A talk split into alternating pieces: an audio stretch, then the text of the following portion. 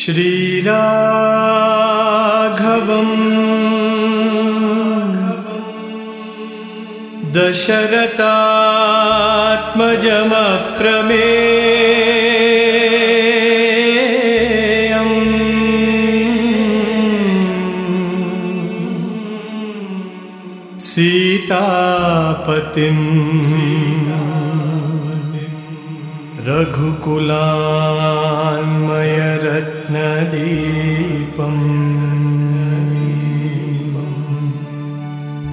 आजानुबाहुम्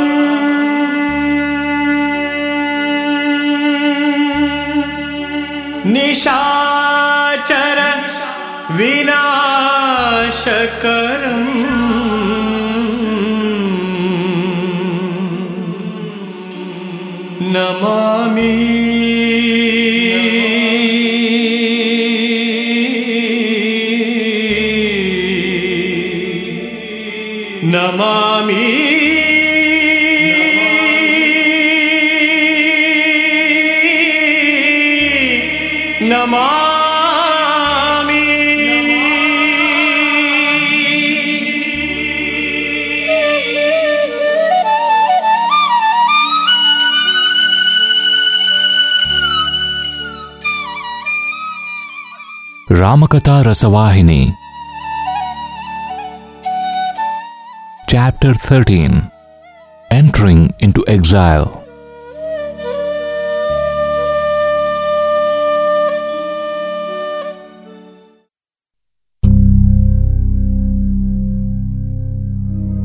Thousands had gathered in the palace quadrangle. Their grief was immeasurable. Meanwhile, the minister went in and aroused the emperor, who had fallen unconscious on the floor.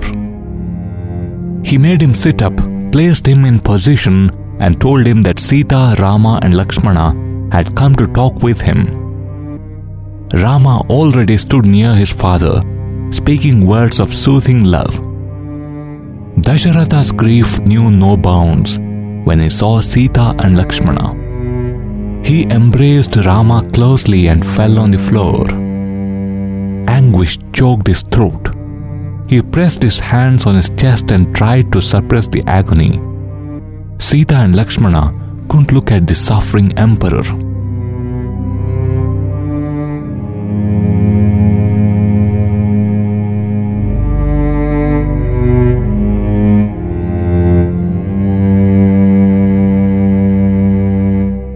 Lakshmana saw Kaikeyi standing with an air of authority. His eyes became red with rage and he looked daggers at her as if he would kill her on the spot. But he controlled his anger and cooled his emotion, watching Rama's serenely calm face.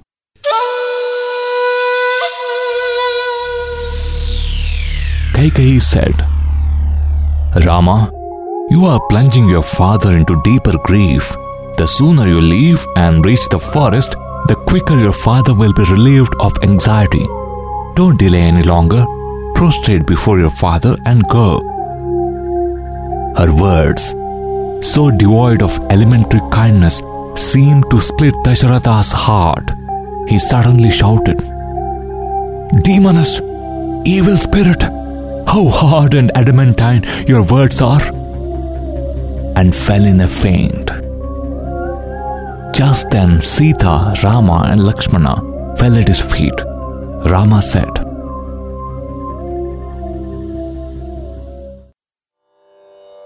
Father, bless us and permit us to leave. This is a time for rejoicing, not pining and grieving. Over attachment brings infamy in its train. Rama pleaded for him to be courageous and give up the delusion that made him dote on him. Rama clasped his father's feet and then knelt on his knees, caressing and consoling. Dasharatha opened his eyes and looked at his beloved son. He sat up with great difficulty and holding Rama's hands said, Oh, my darling son, listen to me. You have self control and discrimination. You know what is right. It is proper for you to do only the right thing. But it's not right when one person does wrong for another to suffer from its consequences, is it? The play of fate is unpredictable. It's a riddle beyond solution. The emperor began to pile argument on argument in his innocence and love to dissuade Rama from his resolve to go to the forest. Dasharatha, the father, knew Rama as a master of the codes of morality and as a strict adherent of these codes. He was skilled in justifying his acts. He was unafraid of the consequences of his resolve. Dasharatha read from Rama's face that he had come to take leave of him for the journey into exile. When he saw Sita also before him, he called her near, and when she knelt by his side, he stroked her head softly and described to her the travails of the forest life. He told her that the best course for her would be to stay back, either with her parents in law or with her own parents. His words came through grounds of unbearable sorrow. He gnashed his teeth in rage when his eyes fell upon Kaikeyi, all the while he was fuming and fretting within himself, unable to contain his grief. Sita fell at his feet. Revered father in law, I long only for the service of Rama. That good fortune awaits me in full measure in the forest. I can't stay back, losing this precious chance. Service rendered to parents or parents in law cannot give the wife the joy of fulfillment that service rendered to a husband can give. There is no joy or happiness greater or higher than that. Don't oppose me or present arguments against my leaving. Confer on me your blessings and send me with Ramachandra. Dasharatha could well understand and appreciate Sita's yearning. He extolled her virtues with genuine enthusiasm for the edification of Kaikeyi standing before him. Meanwhile, the wives of royal ministers and the wives of royal preceptors were in the room gathered around Sita in turn, they do describe the hardship inherent in forest life. The good preceptor's spouse sought a cleverer ruse to dissuade her. Sita, you weren't required to leave and go into the forest. It is your task to remain here and comfort your husband's parents, who are sunk in sorrow. You are half of Rama, aren't you? So, this half must stay in order to alleviate the sorrow caused by the departure of the other half. Moreover, since you are half of the eldest son, the heir to the throne, you have the right to rule over the empire. If Rama moves into the forest and lives there to honor his father's word, stay and rule over the realm and uphold Rama's renown, filling his parents with delight. As Rama's wife, this is the correct step you should take. This is your legitimate duty. These words were spoken as soft and sweet as the whispering of autumn moonbeams into the ears of Chakravaka birds, but they made Sita reel in misery. She was so overcome that no reply came from her. Meanwhile, Kaikeyi had secured hermit's ropes of fiber as well as rosaries of tulsi. She held them before Rama and said, the Emperor holds you as dear as his very life, so he is bringing down eternal infamy on his head, unwilling to let you go. His affection for you is clouding the righteousness of the course. He won't utter the words, Go into the forest at any time, under any circumstances. It is fruitless to await his agreement and his permission. So, decide on one of these two steps do you court infamy and dishonor and stay to rule over the empire? Or do you leave for the forest and bring eternal glory to the Ikshvaku dynasty? Decide and act. Rama was glad that she spoke so, but the words entered Dasharatha's heart like sharp nails driven in by heavy hammer strokes. Alas! What cruel fate is mine that I should live even after hearing such harsh words. And he rolled to the floor in a faint. Regaining consciousness, he recalled the words he had heard and again became unconscious. Rama couldn't bear the sight of his father's helplessness in the face of this situation. He felt he should accept Kaikeyi's suggestion and leave. The sooner he left, the better it would be for all concerned. He wound one of the fiber ropes his stepmother had brought around himself and gave the other to Sita. She stood holding it in her hands with her head bent in embarrassment, for she didn't know how to wear it or fasten it around her. It looked too short. Rama, who already had his robe on, came near and spoke to her in a low voice. She was ashamed to confess that she didn't know how to wear the garment. She whispered, Besides, this is not like the ones we wear. It is too short and not wide enough. Rama consoled her and, giving her encouragement, took her aside. Saying that it could be worn thus wise, he wound it round her himself. Seeing this, the wives of the hermits and other women of the palace shed tears of sympathy. At this point, Vasishtha, the royal preceptor, arrived at the scene. He stood aghast, taking in the situation at a glance.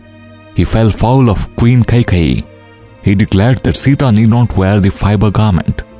He asserted that Kaikeyi had asked for and had been granted two boons only Bharata to be crowned and Rama to be sent into the forest.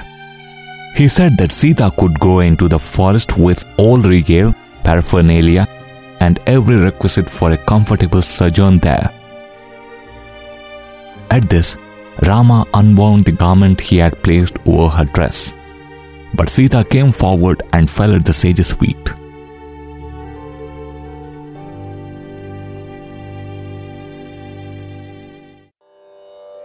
Master, of course, my wearing the garment is not the direct consequence of Mother Kaikeyi's desire. Can't I follow the ways of my Lord? Would it be proper for me?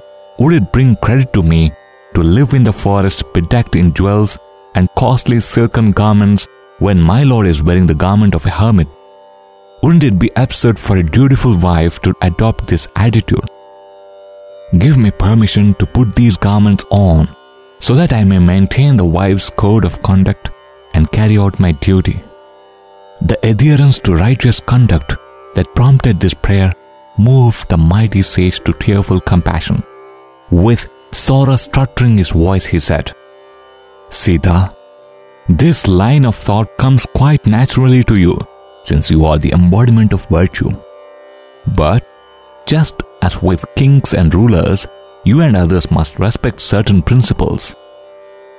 The crooked and wicked brain of your mother in law Kaikeyi needs some correction and warning. As a matter of fact, this day your husband has to be crowned Emperor of the realm. Though the event didn't take place as a result of a combination of circumstances, including promises made long ago, I must say that it is against political justice to crown Bharata. Only the eldest son has the right to the throne. No one else has the claim. If he has given up the right for any reason through his own free will, as he has done now, you, as the other half of his person, have the right to wield that authority. No third party can exercise it. Kaikeyi was visibly affected by fear, but she was not unaware that Sita didn't want to exercise regal authority and power, however long Vasishtha elaborated on her rights and claims. Sita refused to pay attention to them. She was yearning for the chance to wear the fiber garment of the hermit in preference to the robes of imperial splendor. The wife of the royal preceptor felt that Sita would never retract from her resolve, so she and others took the garment and wound it round her in correct hermitage style. Meanwhile, Lakshmana also wore the same silvan garments. Rama decided that there should be no more delay. The three prostrated reverentially before Dasharatha, who fainted away at the sight of his son's in their ascetic attire. They prostrated also before Kaikeyi, who was standing nearby. They fell at the feet of sage Vasishtha and his consort, and they started towards the forest.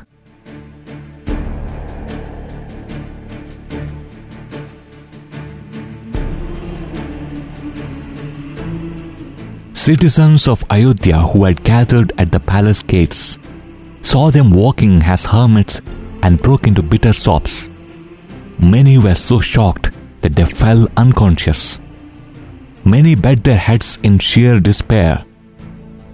At the doorstep of the royal gate, Rama once again prostrated before sage Vasishtha and he spoke a few words of exhorting the people to remain calm and to uphold virtue.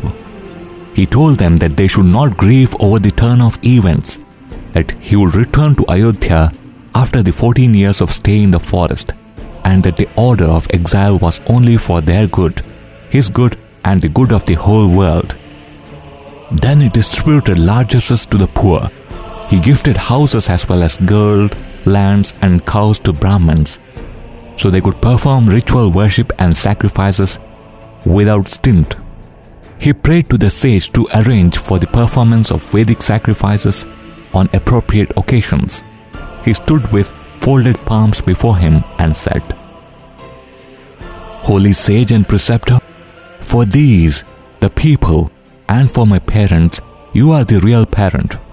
Advise the king, admonish the king to rule over the people as he would treat his own children. When the people heard this prayer repeated on their behalf, they became sad, heartbroken. Some of them beat their breasts, cursing themselves for losing the fortune of being ruled by such a prince. Some inflicted injuries on their own heads. Some rolled on the ground and wailed aloud.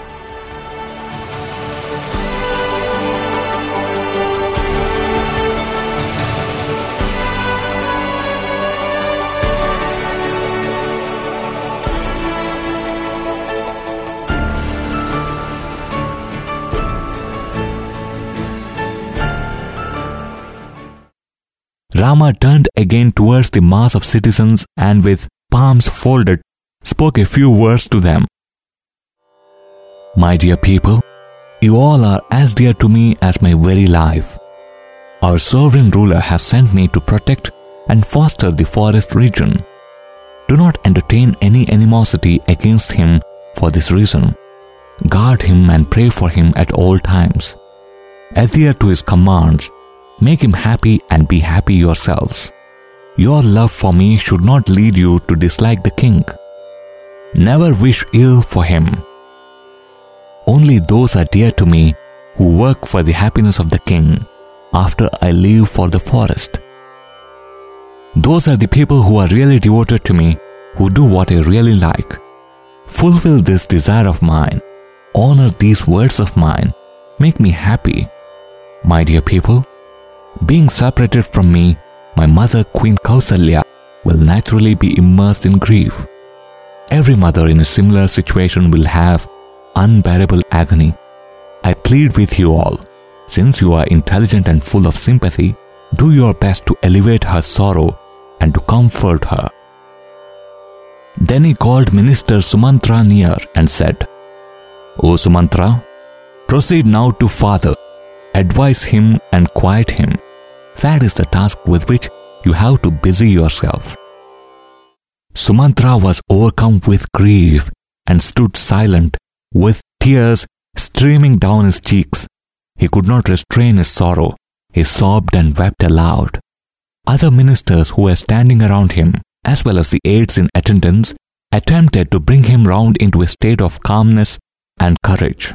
But they were too sad to stand there, so they went into the palace in accordance with the directive given by Rama.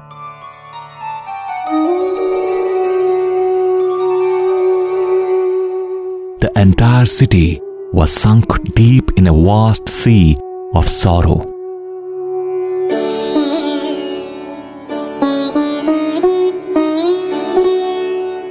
Meanwhile, Dasharatha had recovered from his faint and became conscious of what had happened. He lamented, Rama, Rama, and tried to raise himself up. But heavy with grief, he fell on the floor again. He rose and tried to walk, but could not. He moved falteringly around.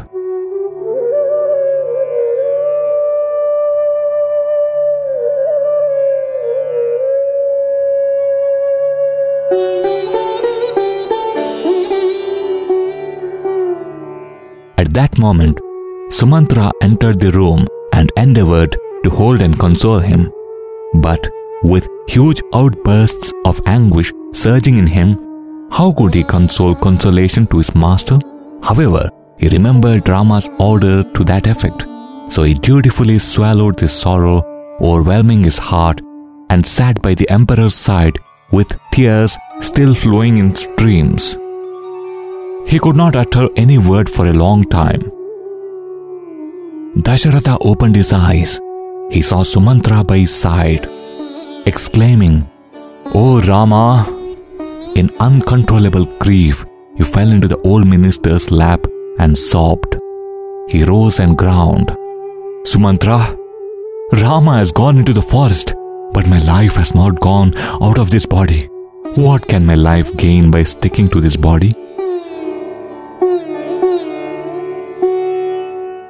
Then, getting a little calmer, he said, Here, hasten behind Rama, take a fast chariot and go. My daughter in law can never bear the heat of the sun. She will soon have blisters on those lotus petal soles. Go, go with the chariot.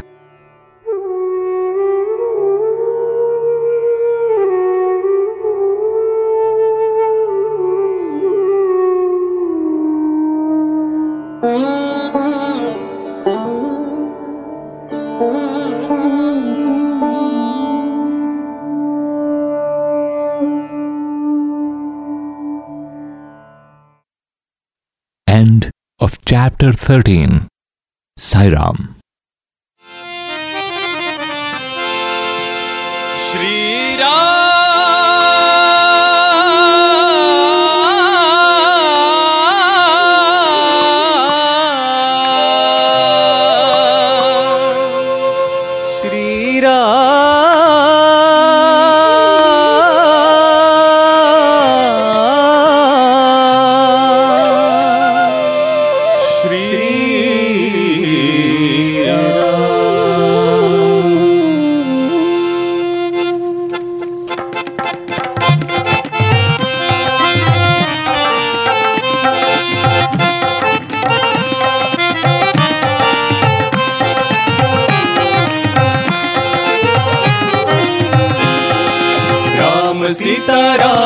Sita, Ram Sita, Ram.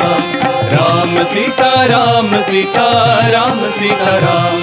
Shri Ram ji की महिमा अपार। राम जी की महिमा अपार। सुन लो सुन लो तो बेड़ा पार। सुन लो सुन लो तो बेड़ा पार। श्री राम जी की महिमा अपार।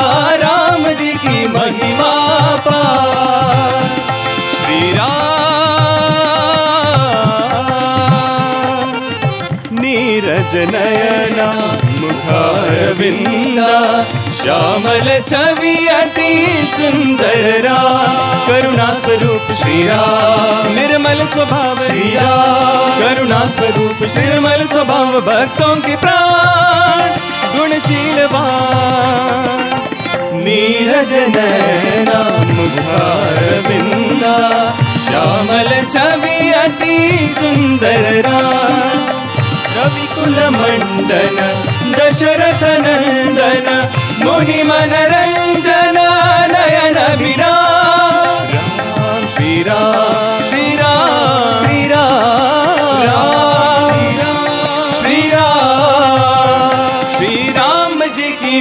महिमा अपार राम जी की महिमा अपार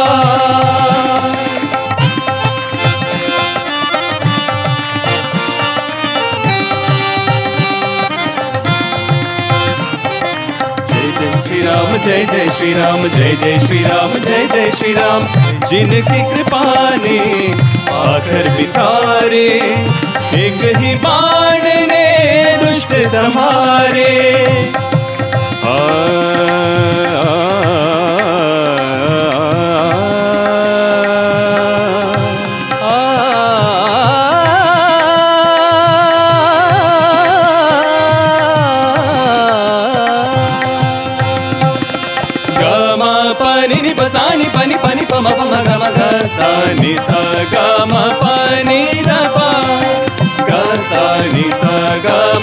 ni ni pa sa sa pa ni pa ma pa ma ga ma sa ni pa ma ni pa ma ma ga sa ga ma pa ni ni ni da da da pa जिनकी कृपा ने पाथर बितारे एक ही बाण ने दुष्ट संहारे चरणों की धूल ने पापी उधारे जन्मदिन उन्हीं का मना लो जन्मदिन उन्हीं का मना लो आज मुबारक हो सबको जन्मदिन की रात। रघुपति राघव, राजा राम, पतित पावन, सीताराम। रघुपति राघव, राजा राम, पतित पावन, सीताराम। राम सीता राम सीता राम सीता राम सीता